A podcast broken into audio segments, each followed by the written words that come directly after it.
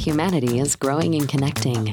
Tomorrow's world needs more energy from more places. But to find our net zero future, we must overcome the natural constraints of many new energy sources. This is the Energy Transition Solutions Podcast, where we look at the energy challenges of modern life and the innovators finding solutions. Join us for a low carbon, high energy conversation with your host, Joe Batir. This views of the host are his own and should not be viewed as those of any business, corporation, or government entity.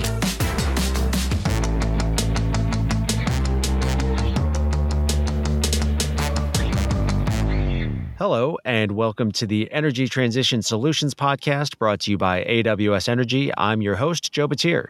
This is the show where we bring you low carbon, high energy stories from the people solving the energy challenges of modern life.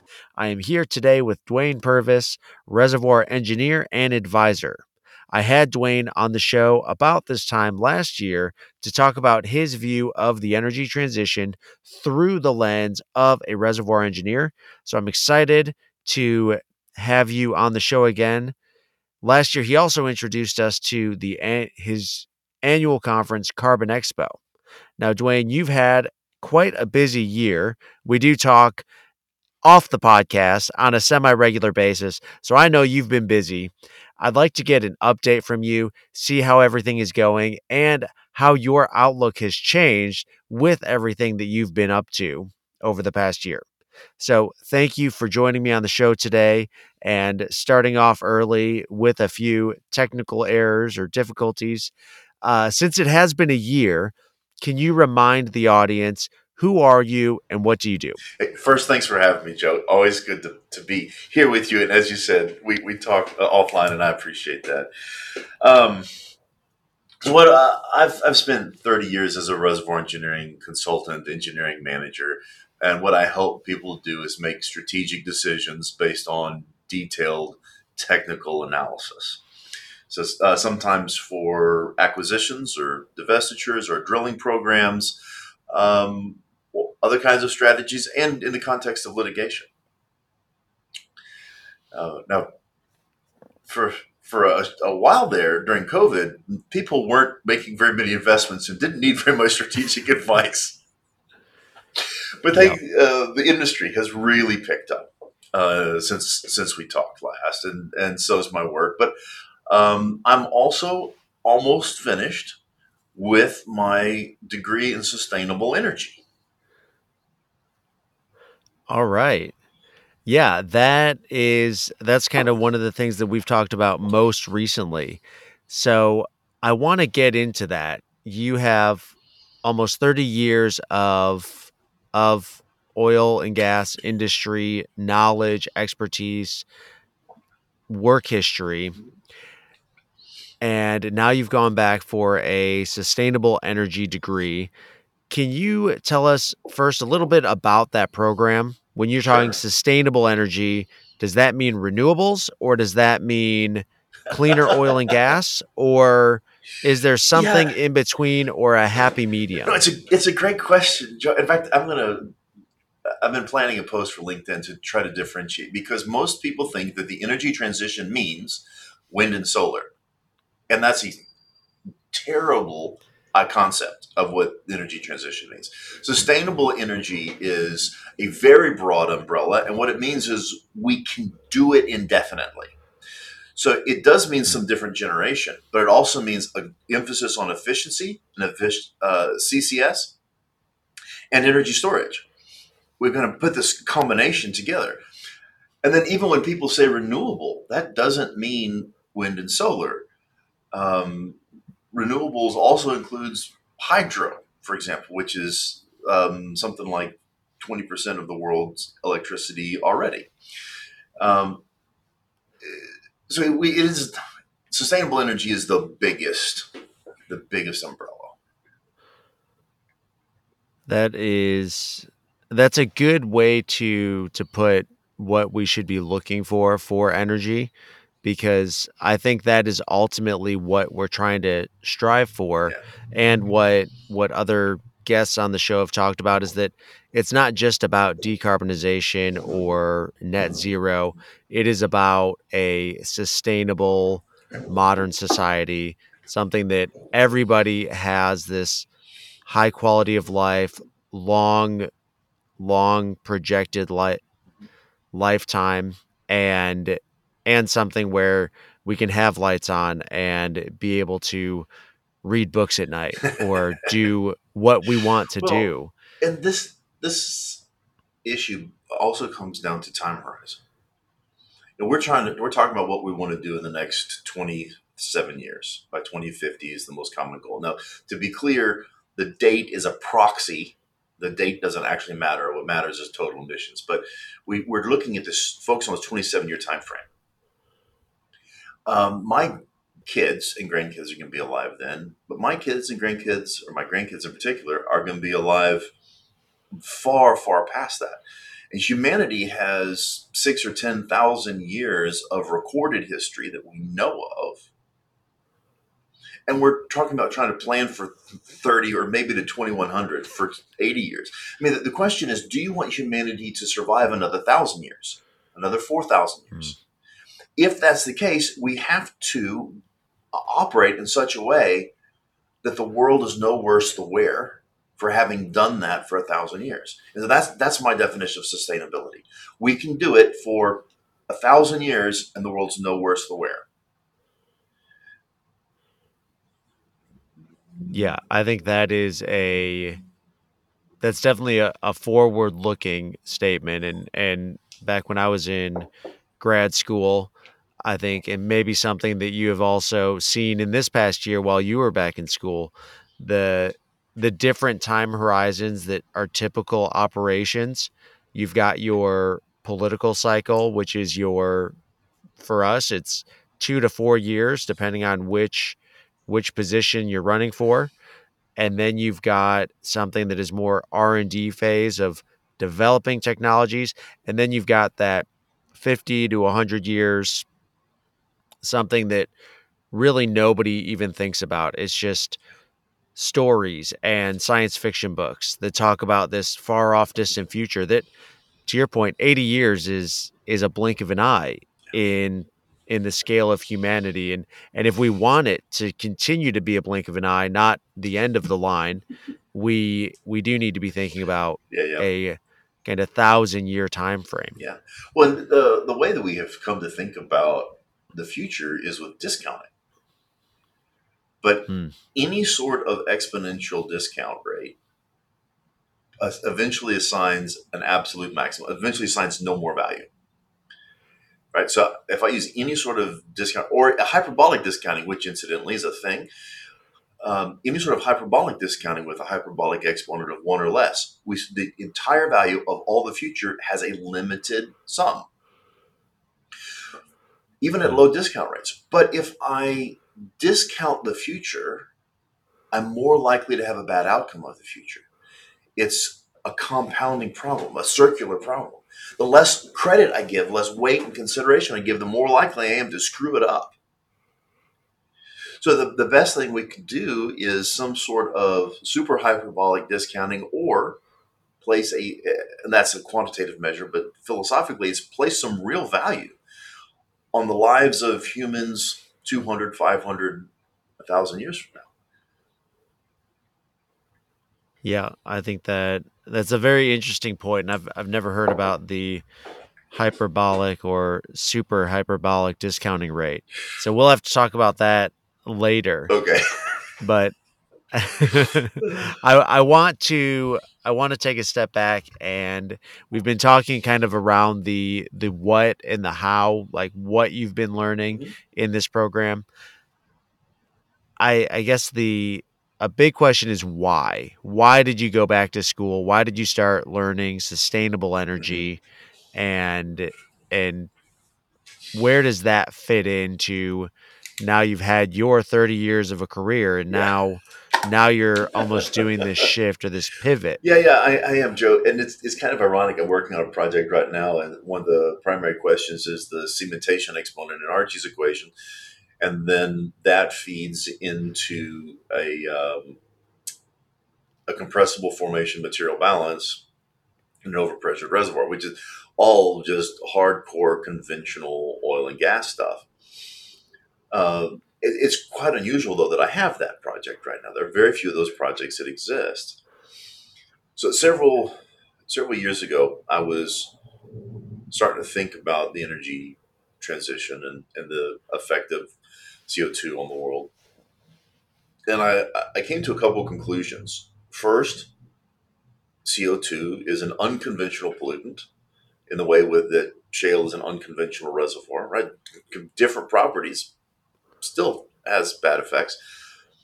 And we really do need to reduce emissions. Number two, the world sees that. The world is making a change, and we will see peak oil in the near term. When we see peak oil, it's going to change the need for me and my services because most of what I had done up to that point was oil and gas strategy in North America. Worked basins all over the, world, but mostly North America. And so reservoir engineering is primarily a front loaded operation. Geophysics, uh, petrophysics, uh, landmen, reservoir engineers are front loaded, drilling engineers are front loaded, operations engineers are back loaded. So eh, once we go through a peak demand, then the need changes. And then add on top of that the fact that the production in the US is extremely mature. We are at or past peak production in shale, and we're 50 years past peak production in conventional mineral reservoirs. So I add all that up and say, look, I've, got 30 years. I've loved it. It's great. I enjoy the work, but I'm not sure I see another 20 years. I want to. I want to keep working. I don't see. I don't see that opportunity. So uh, I, I looked around and found this program at Johns Hopkins, and it's a program focused on um, big picture strategy questions, policy, which is the same kind of stuff I deal with um, in in the work I do for clients. And so I, I find it a fascinating, fascinating question. Um, wh- where do we need to go? How do we get there in a wide, wide open world? All right. Yeah, I think that's that is a that's a great reason to go back to school, right? And I think that's it also kind of talks to the idea of a worldwide global energy system, which is kind of this idea of sustainable energy. Now, you mentioned carbon and carbon being a, a unique component to the system in basically once we get too high, now it's a toxin and a pollutant. We can't get too low because then it we start to start to starve plants and yeah yeah and i hate that everything. argument it's true joe but it's completely I know, absolutely it's, irrelevant it's true it's it's an interesting conundrum because it i guess going down that rabbit hole you have to find you have to find a happy medium to get everybody on board i think is mm. is the point that i make in terms of it's almost like you have to have this political answer of saying, well, we do want some carbon, but we know that if it's too much, it's bad. Well, it's it's the same so, issue either either way, right? We we developed uh, our infrastructure. We created all our systems for agriculture, for water, for our houses, our offices, our resorts, based on this number. And if we go too high, then the system changes around us and we're, we're no longer optimized. If we go too low, we're also no longer optimized. Yep. But the problem, the possibility of getting back below where we started is absolute zero. There is no scenario in which we accidentally go from 250 ppm to 180. Oops, right? The the idea of getting back to 250 is fantastical. That's the world of science fiction and fantasy. Um, so it's it, the the concept is true and the concept applies narrow band, but you know I don't. It's not a. It's not a from yeah. a from a practical well, reservoir engineering standpoint. Like the, looking at uncertainties and what matters, that range of uncertainty does not matter. Yep. Yep. I I see what you're saying, and I think as we go along those lines, I think the point there is that if we want to stay in that narrow band or stay with what we know and we kind of don't want to adjust and and don't want to deal with kind of the the extremes of weather and extremes of of what will happen if we continue to rise in CO2 in the atmosphere, we need to figure out something to do with it. And to me, that is where where you and your your new conference that you've developed, Carbon Expo, kind of comes in. So for the people who didn't listen to the podcast last year, didn't attend Carbon Expo, can you give us a brief recap? What is Carbon Expo? How was it last year? And what are the goals of Carbon Expo? Sure. Um, so I created, I conceived Carbon Expo in uh, 21 because I saw the need for oil and gas to go a different direction and saw the opportunity. And this was part of the struggle I had when I was examining um, the threats to my industry. I turned around and said, okay, well, what opportunities are created? And what I found was a lot of the energy transition requires the skills, the knowledge, the capital, even the assets that the oil and gas industry already has. And that if we can stop seeing it as a threat, see it as an opportunity, we can actually do a lot for our business and for the world. So the idea of Carbon Expo is decarbonization is an opportunity. Our goal is to give people the knowledge, the insights, the relationships they need to lean into and to succeed in the energy transition. So we were, uh, if not the very first, one of the very first dedicated decarbonization conferences for oil and gas.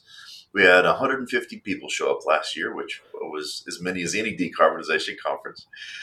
Um, and uh, we're gonna we're gonna do it again this year. Still virtual, still at a, a fraction of the cost of of most events, and we're still going to try to give people the the insights and tools they need to make a strategic shift into the transition. Mm-hmm. That's great, and that's why I all of that partially why I started the podcast, all of that, why I attended and continue to contribute to Carbon Expo and and enjoy it as one of one of my highlights for the year.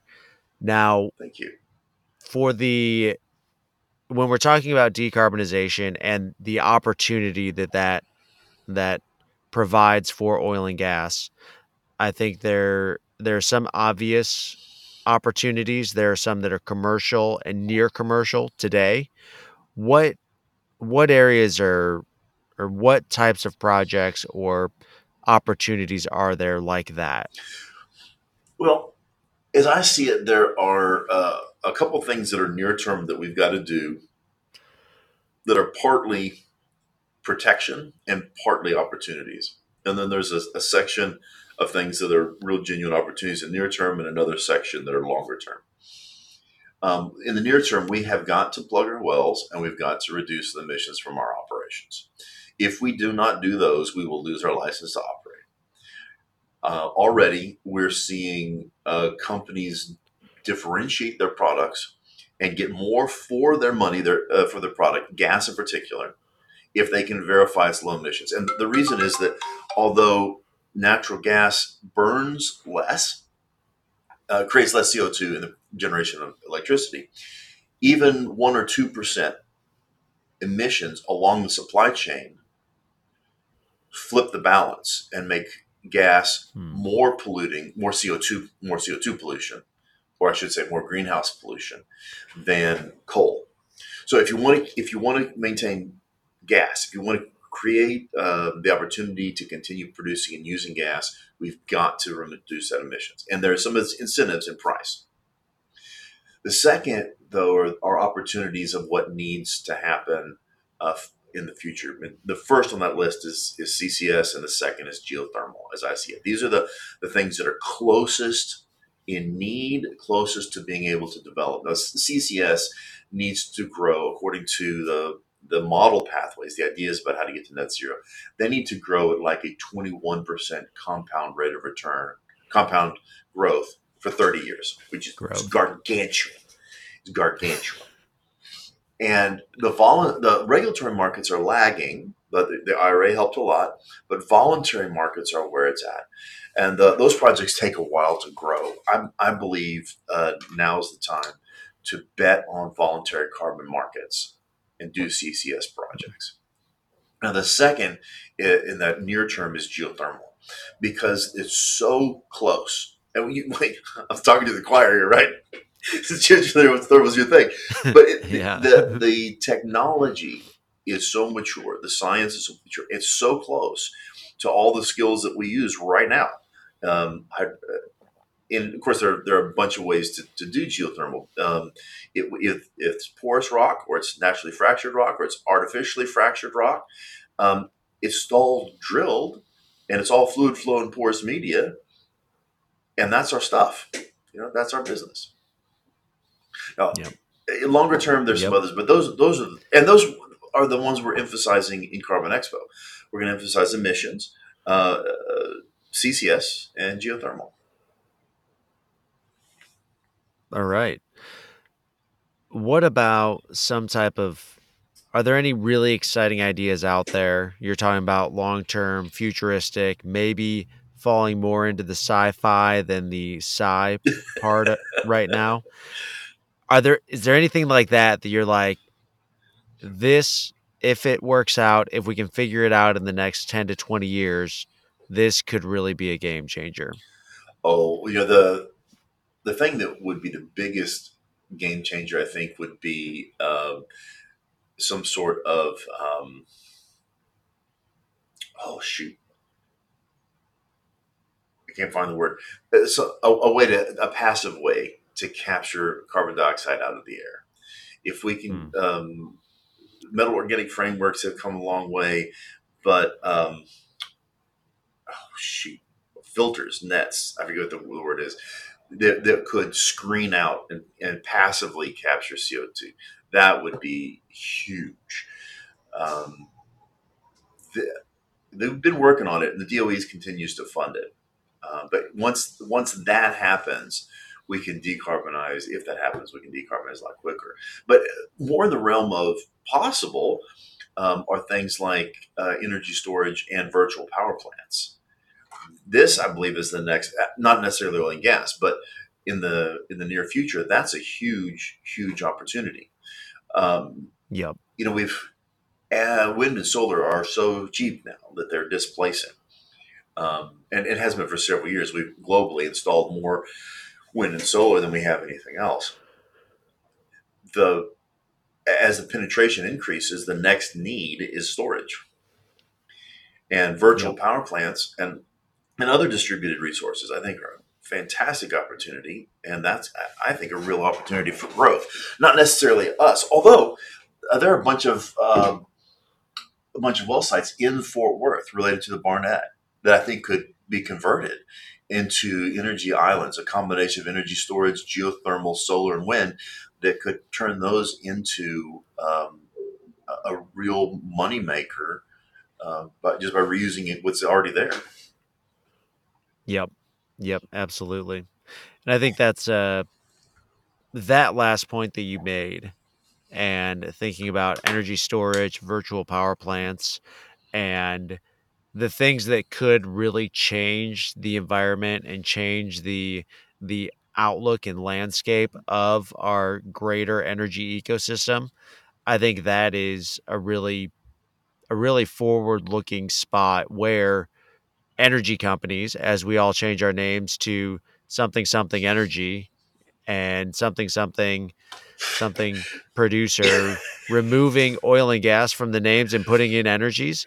I think that is a spot where if you are now this greater energy company energy storage and virtual power plants where you're running and optimizing other people's energy use that would be a a huge opportunity and that's kind of what a lot of companies already do. If you've got a a oil and gas field that has 100 wells in it and you are trying to optimize that field, you probably have some type of software or some type of close to real time, near real time cloud data infrastructure that is turning wells on and off as they are needing to needing to either pump harder or store up pressure or or um, dewater the yeah the well. You talk about uh, So- SCADA and um, various kinds of flow controllers. Yeah, and, and our industry is highly highly technical. We've got a lot of science. We work with a lot of data, and all those are going to transfer. In fact, I've known several people already who left the industry, uh, and they went to do data somewhere else. Yeah. Yeah. So I think that's it's a fascinating way to think. And I, I think the last time we spoke, you were pointing out that you feel like either the industry or yourself or you see there's two different postures. There's either people on their heels that are being defensive, or there's the ones that you just mentioned who are going forward and saying, okay, what are my skills? How do they transfer? And how can I be part of either a different industry using everything that I learned in in the oil patch or how can I help help my company or the energy industry as a whole prepare for this kind of even wider array of revenue streams and of production commodities that we're we're producing. Yeah, and I, So there wasn't really a question there, but I was at ATC. I'm sorry I missed you, Nate, but I uh, I was at ATC for the S, the Society of Pet- Petroleum Engineers last fall, and the biggest topic of discussion that week was how people are blaming and attacking oil and gas. And part of the reason that people were starting to talk about energy is distancing themselves. And I tell you what I've found though, since I've been in the in the program, there are a lot of people in oil and gas who now use the word energy and consider themselves experts on new energy, and they're really not. They don't know any more about new energy than they've read in their newsfeed. That just doesn't cut it. Mm. This is a, a whole industry. And what's more, the things before I started my program, the things that I thought I knew, a bunch of it was wrong.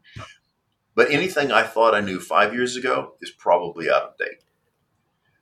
The this hmm. domain is moving so fast that it's not it's not possible to be an expert with casual reading or reliance on old information. But yeah. because it's moving so fast, it creates so many opportunities. And I, I think of the energy transition today as the internet in the early 90s. It's going to grow rapidly, unpredictably, ways I can't project. And there can be some winners, there can be some losers, there can be some winners that become losers. But it's gonna it's gonna change our world as we know it. And it's it's much better to to be a part of it. Yep. Yep, absolutely. Now, we were supposed to be recording this at NAPE. Obviously, we're not. We are here recording this over the internet, and we can always blame weather because that's usually the case for for missed plans and missed opportunities. But from my perspective, the attendance was good. It was lower than pre-pandemic highs, but it's continuing to pick up there was as as as I was walking around, I felt a sense of lively optimism and I realized that what I'm saying there there's not there's nothing there. And that's not relevant to the question. My question, how do you see sorry. How do you see shows like NAPE, which stands for the North American Prospect Expo, I think. Yes. How do you see something like that as part of the energy transition? Well, let me, let me say first that I've gone to NAPE for years. I wanted to go this year. I see it as a valuable show. But as you look back through the history of the attendance of NAPE, it correlates to the big changes in trajectory and perspective from the industry as a whole. So, but in the early years of the shale revolution, we got up to 12 and 15,000 people a year. After 2015, the price collapse, it came way down. Of course, it went practically to zero. It went to absolute zero during COVID. The first event after COVID was 5,000 people. and this year was 8,000. So, last, uh, COVID we can't count, and last year people were still kind of dicey um, about about COVID. Um, and, and, of course, at that time, prices were still much lower. Prices now are high, have been high, and uh, rig count is back where it was pre pandemic. But the attendance is still markedly lower than it was pre pandemic and very much lower than it was before 2015. And this goes back to what I was saying a minute ago about the outlook for development of additional resources onshore US. We haven't found a new shale play since 2014. The major oil plays have drilled the major uh, the majority of tier one acreage. There's no doubt that uh, Bakken and uh, Eagleford are past their peak. Permian might hit uh, a new high. It depends on what prices do and how fast we drill. The the hottest strategy for the last couple of years has been for people to buy non-op working interests or to buy other people's throwaway AFEs. And the reason is that's what's available. That's what strategy can work in the situation we're in. So um, there's always going to be a need for something like NAPE for people to get together uh, and talk. And NAPE has set up an, a renewables booth. Um, I'm not sure how much value there was in that this year. I didn't I didn't make it. Um, but the the prospects that people are are talking about looking for those ideas need to be like we have at Carbon Expo, the new energy ideas. Yep, I think that's. I could see that as being a a natural progression for something like NAPE is that you it well, I think taking a step back, NAPE now has an international international pavilion and international uh, opportunities, not necessarily North America. So at some point, they started to expand out from just North America in one sense. And then renewables, they do have that renewable energy pavilion. From from my perspective, it it seemed small. I couldn't figure out where it started and where it began. There were there were a few a few things that pointed out, oh, here we're a renewable energy focused capital firm, or there was a company that was purely looking at land acreage positions and helping people from a land management or landman house shop looking for renewable opportunities. And there were a few of those, but there wasn't like a here are the 17 prospectors mm-hmm. or prospects or companies that are saying they are in the renewable energy pavilion. Yep. Yeah. So give it, was, it uh, give it a few years, and if NAPE doesn't adapt, um, we probably won't be there. But if it if it does adapt, I think you'll see that's the most common. Uh, you'll see a lot yeah. of people pitching. This is my CCS project. I need money. This is my um, energy island to redevelop pads. Yep. Yeah, I I would fully expect that in the years to come, and hopefully, hopefully you see a lot more of it next year as they or if, are they bringing back a a summer NAPE? Are you on the inside? Do you know this stuff? You know, I don't know, uh, Joe. I, I, I, could probably find out because I've, I've, got some connections over there, but uh, I don't. I don't suspect they're going to bring back summer NAPE. Hmm. Just just a guess. Um, yeah. But I would be interested. What else did you observe about the the people and the the mood and the outlook? I recognize that you know it's it it's a sample. It's always a sample. But that's I'm always I'm always looking for multiple samples, right? Yeah. What what was it you walked away thinking yeah. or observing? Yeah. So I I've only attended NAPE a few times, and the previous times I've attended, it was 90 to 95% This is the first observation. Previously, it was 90 to 95% landmen or or the PR or marketing part of the company. That is what Yeah. was in attendance previously. This year, somehow, every single booth that I went to, and, and granted, I maybe made it to 20 booths, every single one of them had a geologist. Hmm. And I don't know if that's because that is how I I somehow gravitated to those or or is that a market difference in in who is attending NAPE? What were the because there were other times where there they were i think they were talking about the more the technical merits of the play and and what and how they've come up with it and why it's good Interesting. so yeah so i don't know if that is a an aspect of people are are being a lot more more critical of plays and and requiring more scrutiny and would rather do that up front at NAPE. So that way there's less funding and this may be your only opportunity to talk to this potential client. So let's have the technical people ready to give a good pitch.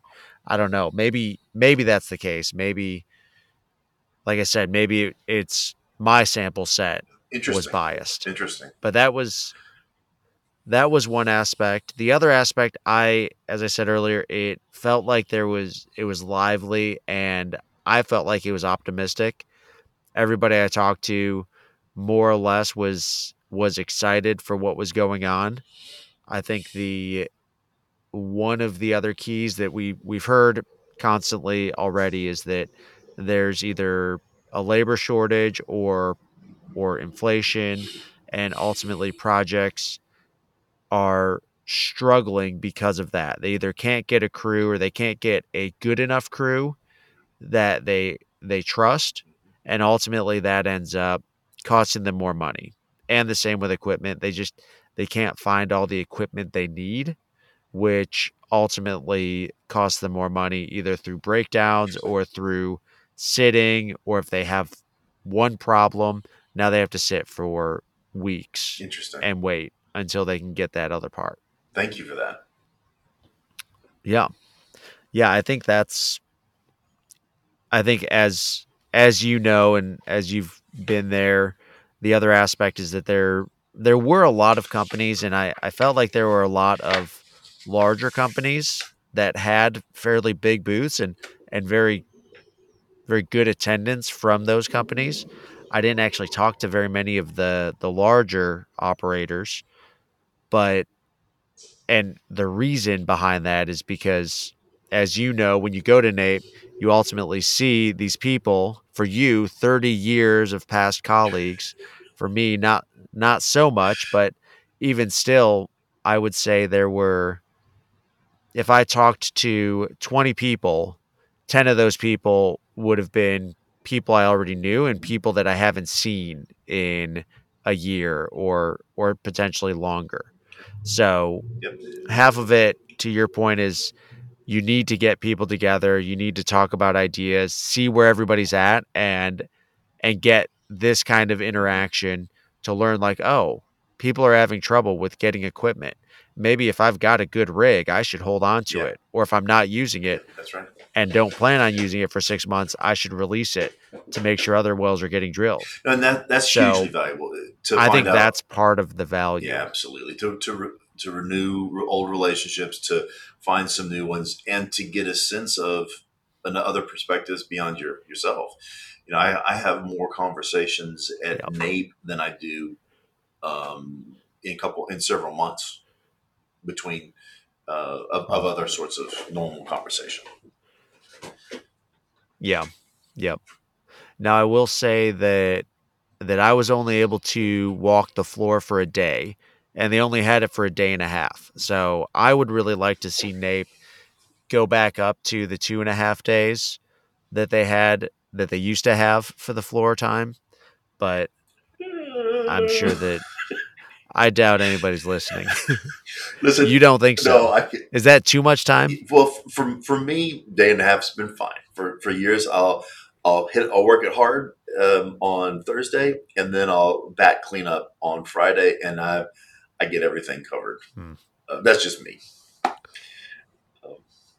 Well, I guess I just talk too much when I'm when I run into people. nice, good problem. Or you have you have a set plan. Oh, I do have a I plan. I, I definitely would not be able to.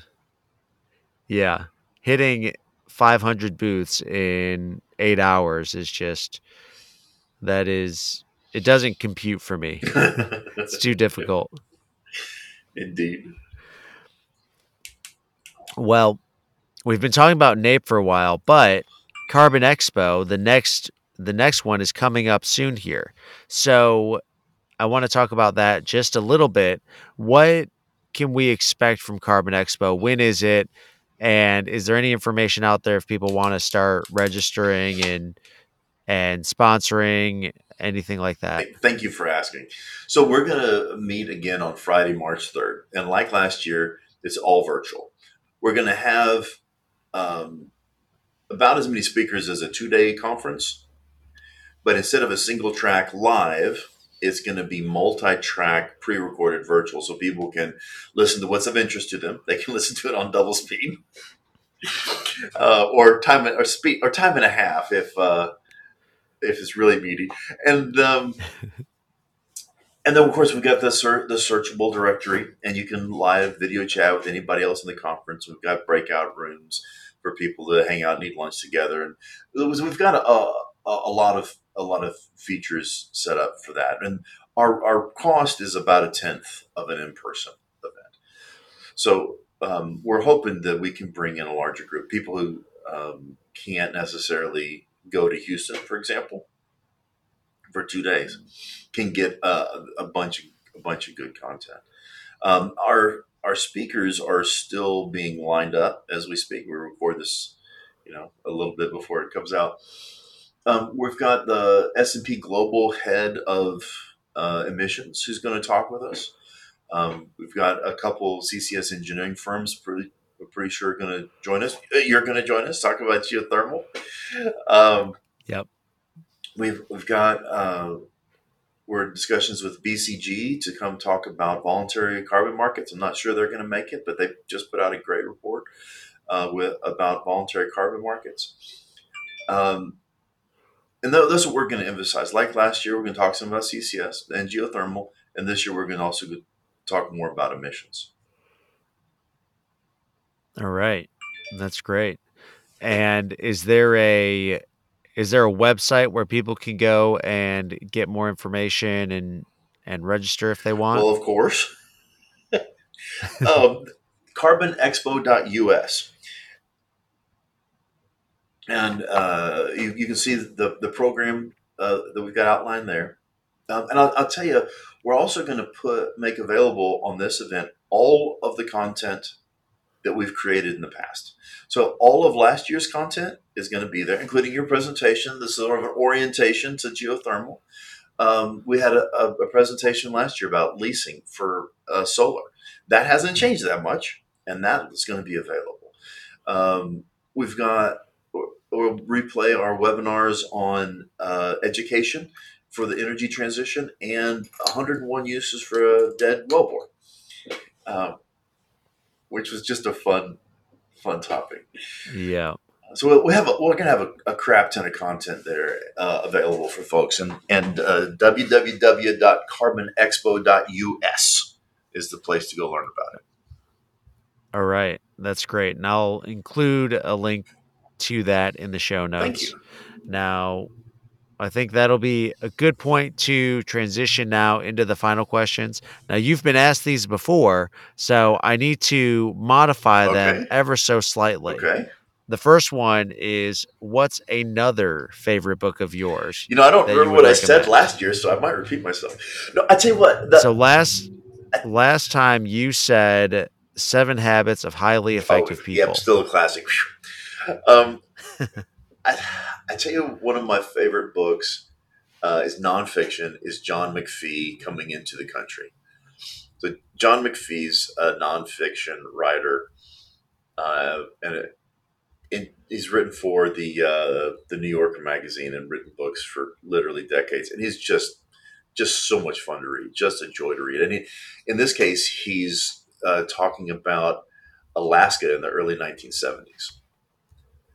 Um, it's hmm. beautifully written, fascinating topic.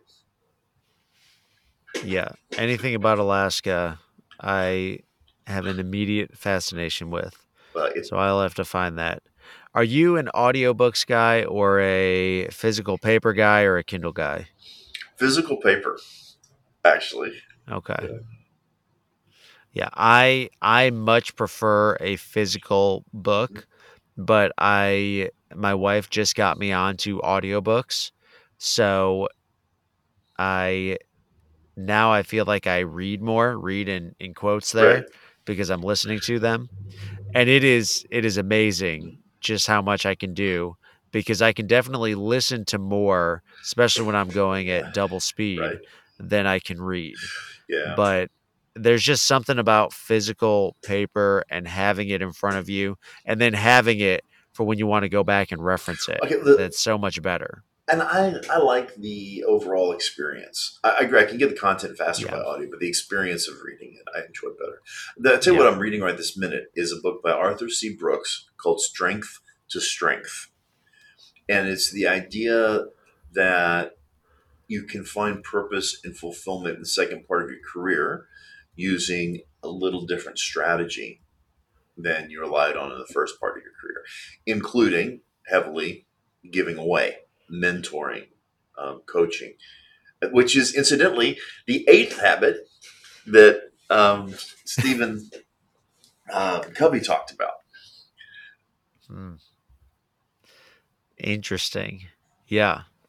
Well, I will add both of those to my reading list and I'll have links to those for for the listeners. Now, the next question is when will we be net zero as a society?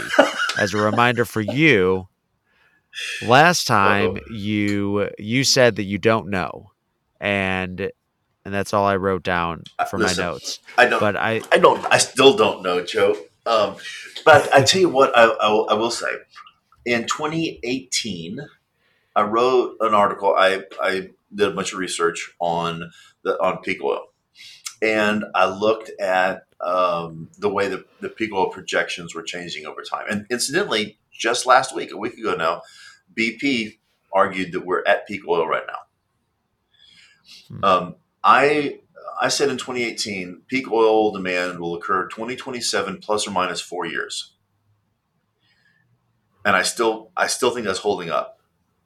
It's it's possible we're at peak oil right now, but I think most likely we will hit peak oil within the next eight years, and that's going to uh, trigger a, a big change in the exploration that the world needs. Hmm. Okay. So and I, it's the typical politician. I answered what I wanted to answer, not what you asked.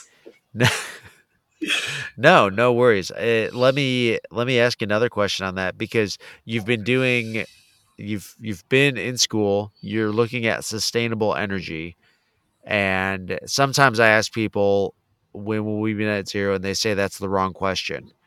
For you and what you're looking at, is that do you still see that as a a relevant metric net zero? Or should we be looking at something else? And should we stop really doing carbon accounting but should we be doing some other type of accounting?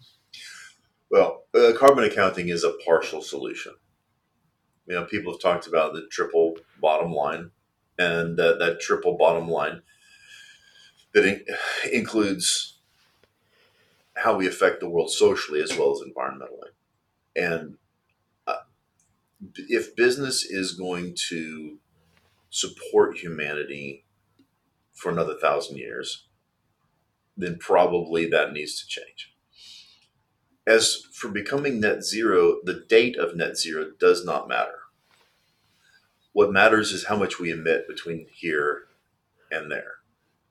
So if we got to net zero by um, maintaining current emissions for the next 15 years had a nuclear war, and then whatever. That, that would change the calculus. But let's say for whatever reason, instantaneously we had no emissions, we would still blow out our our budget. What matters is the total amount of carbon that we release in the atmosphere. Hmm. Um, so that the really the more relevant question is not when we get to net zero, but when will when will we start drastically reducing? And I think we're starting that now. I I think in the um, like I said before, we're sitting at at a spot a lot like early '90s in the in the internet age. So 1993, I may have told you this before. 1993, I was interning with an oil and gas company, and we were walking to lunch, and the IT guy says he's so excited about this new thing called the World Wide Web. He says it's awesome. Computers can talk to each other, and you can see what was on a computer in Australia if you wanted to. I, I kind of politely nodded my head, and inside I'm thinking, why on earth would I care? what's on a computer in Australia. right? That's the stupidest thing I've ever heard. and of course, I was hugely wrong, enormously diametrically wrong. I just didn't get it. But with, within just a few years, of course, it had been a run on domain names. And within seven years, everyone de rigueur had to have a website. And we were paying Hmm. uh, $200, $250 an hour for people to, to hard code um, not hard code, but to physically type out HTML. And that's the kind of growth trajectory I think I see here. A lot of people don't see the value, mm-hmm. and, and a lot of people who call themselves energy experts don't understand the value and don't understand what's going to happen.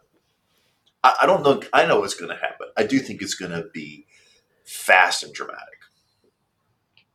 Okay.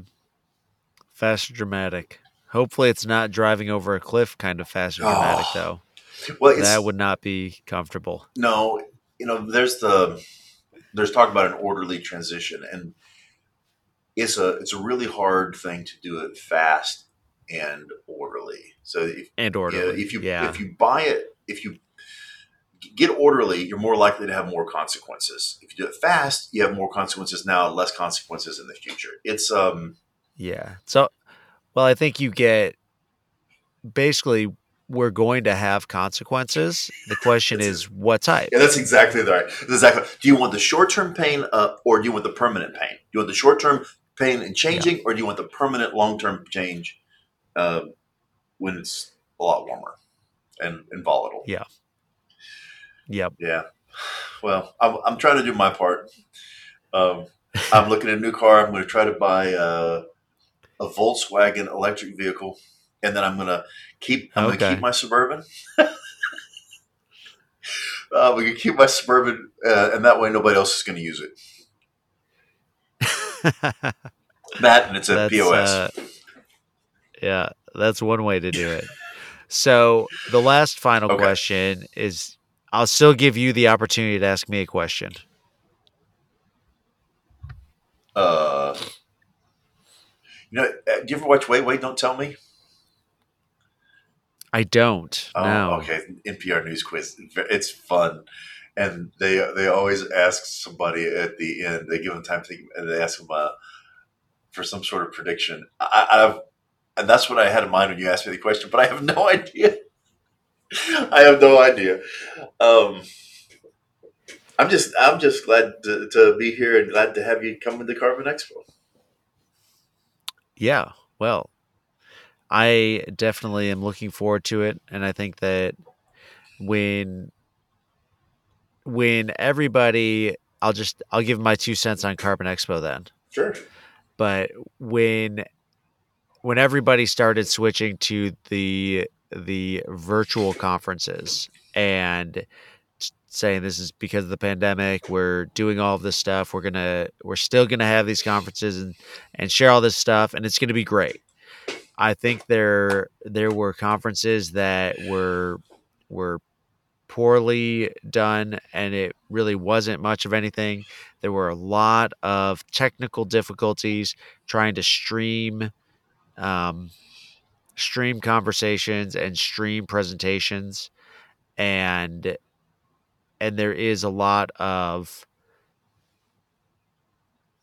there's a lot of facade on them which I think is is something that all of them have. There's this facade of trying to make you feel like you're in on an expo floor or or in an auditorium watching a presentation and and overall I think the idea of of the virtual conferences is just tough. But I appreciate the first part is I appreciate that that you are continuing to do that because it makes it more accessible.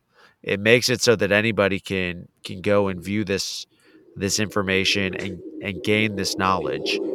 And it is important to to have it pre-recorded so that people from all over the world can join because the uh, I just heard the other day and and this is when you think about the atmosphere like it's the atmosphere. There is we don't have like walls set up between countries. So we whatever we're doing ultimately is a component of the entire atmosphere. So we need to be helping along and teaching everybody else as we are also doing this. So I think all of that to say Carbon Expo is is one of those great opportunities and and helps kind of everybody along through that. So I think that, and one aspect that nobody we we get on we get on celebrities for this more than we get on ourselves, but all of the travel associated with conferences and and field work and and just energy production or just regular life that is a a pretty big component to to all of our energy use. So it's it's not the biggest, but if we can reduce that just incrementally, that adds an opportunity. An opportunity to lower emissions and to do our part. So I think that's an opportunity here as well. Carbon Expo is saying we are not going to have a in-person conference because we are trying to decarbonize. Right. And, th- and by not having it, we can decarbonize. I, I, appreciate that, and that is that is our intent to, to remain vir- virtual, and that's part of the reason. Uh, now, I was really fortunate when I was planning the conference to find this really unique platform that creates a great deal of interaction among people. And it's not just yep. um, watching live, watching television. Um, it, yeah. it's, it's a great platform. I appreciate you saying so and, and sometime another time we'll have to talk about uh, role of China in the atmosphere and the hip- hypocrisy of people flying to to COP. But that's that's a topic for another day. Yes, yeah. So, just out of curiosity, I'm going to put okay. you on the spot here. Is Carbon Expo net zero? Is it carbon neutral? Uh, we have no explicit footprint. Um, though no scope one emissions. We have scope two emissions from the electricity we use. Uh, and we have thought about but have not yet purchased carbon offsets. I uh, my business does buy carbon offsets when I travel, but I do not. Carbon Expo does not buy uh, yet buy carbon offsets for its electricity. All right, just uh, I think obviously there it's it's great to think about well, there's no actual scope one emissions, right? Because because it's totally virtual. Yeah. But yeah, the the scope two, that's where you start to. That's where everybody, I think, is is starting to think about like how do we actually decarbonize scope two and decarbonize in a valuable, sustainable right. way. Well, and I think we're going to find that there are some things that don't work as well, like the internet. There's some things that don't work as well. There's some things that work fantastically better and there are some things yeah. where it's going to be one and then the other. You know, the I, uh, yeah, but it's it's going to be a ride. Yeah. Yep. Absolutely. Well, Dwayne, thank you for joining me on the show today. Before we sign off, is there anything else that you would like to say? No, I just just thanks for having me, Joe. All right. Well, thank you again, Dwayne, and thank you everyone for joining us on this episode of the Energy Transition Solutions podcast. If you're enjoying the show, share it with a friend and leave a review telling me what you're enjoying most or what you would like to hear more of. If you want to hear more news and energy related stories, we have all sorts of energy related podcasts on OGGN. You can find them by connecting with us on LinkedIn or visiting oggn.com. One more thing, I have a quick favor to ask. I have a one question survey that I want you to go fill out. The link for that is also in the show notes. Please go fill that out. And if you do, we can send you some stickers. Finally, if you have any questions, comments, corrections, or have a story that you would like to share, send me an email or find me on LinkedIn. And until next time, remember to keep it low carbon and high energy. Join us again next week for another low carbon, high energy story on the Energy Transition Solutions Podcast, a production of the Oil and Gas Global Network. Learn more at oggn.com.